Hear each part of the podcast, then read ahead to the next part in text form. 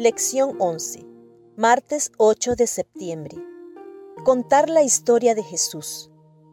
¿Quiénes fueron los primeros misioneros que Jesús envió? No estaban entre los discípulos, no estaban entre sus seguidores de mucho tiempo. Los primeros misioneros que Jesús envió fueron hombres locos, endemoniados que unas horas antes habían aterrorizado la región y habían aterrado los corazones de los vecinos de la aldea. Con un poder demoníaco sobrenatural, uno de estos endemoniados rompía las cadenas que lo ataban. Chillaba en tonos horribles y mutilaba su propio cuerpo con piedras afiladas. La agonía en sus voces solo reflejaba una agonía más profunda en sus almas. Mateo capítulo 8 versículos 28 y 29. Marcos capítulo 5 versículos 1 al 5. Pero luego se encontraron con Jesús y su vida cambió. Nunca volverían a ser los mismos. Jesús expulsó a los demonios atormentadores de sus personas hacia una piara de cerdos que luego se despeñaron de un acantilado hacia el mar. Mateo capítulo 8 versículos 32 al 34. Marcos capítulo 5 versículos 13 y 14. Lee Marcos capítulo 5 versículos 1 al 17.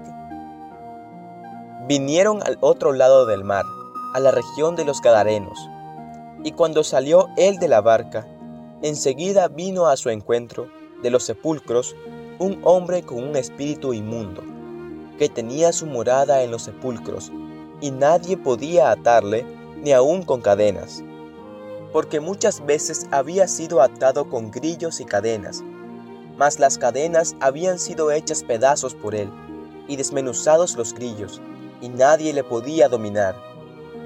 Y siempre, de día y de noche, andaba dando voces en los montes y en los sepulcros, e hiriéndose con piedras.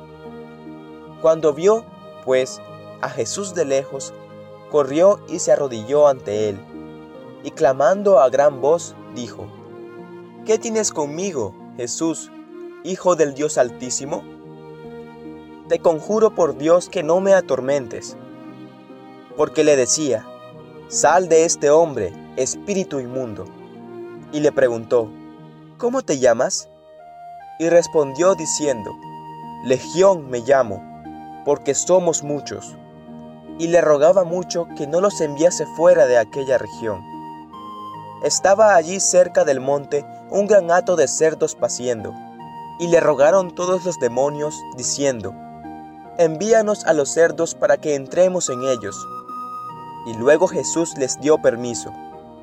Y saliendo aquellos espíritus inmundos, entraron en los cerdos, los cuales eran como dos mil, y el hato se precipitó en el mar por un despeñadero, y en el mar se ahogaron.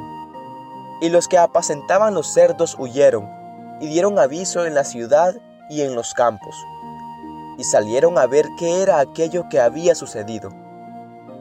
Vienen a Jesús, y ven al que había sido atormentado del demonio, y que había tenido la legión, sentado, vestido y en su juicio cabal, y tuvieron miedo. Y les contaron los que lo habían visto, cómo le había acontecido al que había tenido el demonio, y lo de los cerdos. Y comenzaron a rogarle que se fuera de sus contornos. ¿Qué les pasó a estos hombres y qué encontraron los habitantes del pueblo cuando salieron a ver qué había sucedido? Los endemoniados ahora eran hombres nuevos, transformados por el poder de Cristo. La gente del pueblo los encontró sentados a los pies de Jesús, escuchando cada palabra de la boca del Maestro. Debemos tener en cuenta que el Evangelio de Mateo dice que había dos endemoniados, mientras que el Evangelio de Marcos proyecta la historia en solo uno de los dos. Pero el punto es que Jesús los restauró física, mental, emocional y espiritualmente. Lee Marcos capítulo 5 versículos 18 al 20. Al entrar él en la barca, el que había estado endemoniado le rogaba que le dejase estar con él. Mas Jesús no se lo permitió, sino que le dijo, Vete a tu casa, a los tuyos, y cuéntales cuán grandes cosas el Señor ha hecho contigo y cómo ha tenido misericordia de ti. Y se fue, y comenzó a publicar en Decápolis cuán grandes cosas había hecho Jesús con él, y todos se maravillaban. Obviamente, estos endemoniados transformados, estos nuevos conversos, querían quedarse con Jesús. Pero, ¿qué los envió Cristo a hacer? Esos hombres habían tenido el privilegio de oír las enseñanzas de Cristo por unos pocos momentos. Sus oídos no habían recibido un solo sermón de sus labios. No podían instruir a la gente como eran capaces de hacerlo los discípulos que habían estado diariamente con Jesús, pero llevaban en su persona la evidencia de que Jesús era el Mesías.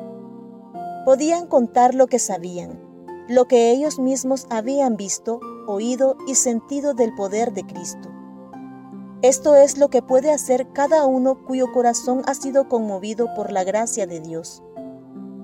El deseado de todas las gentes, página 307.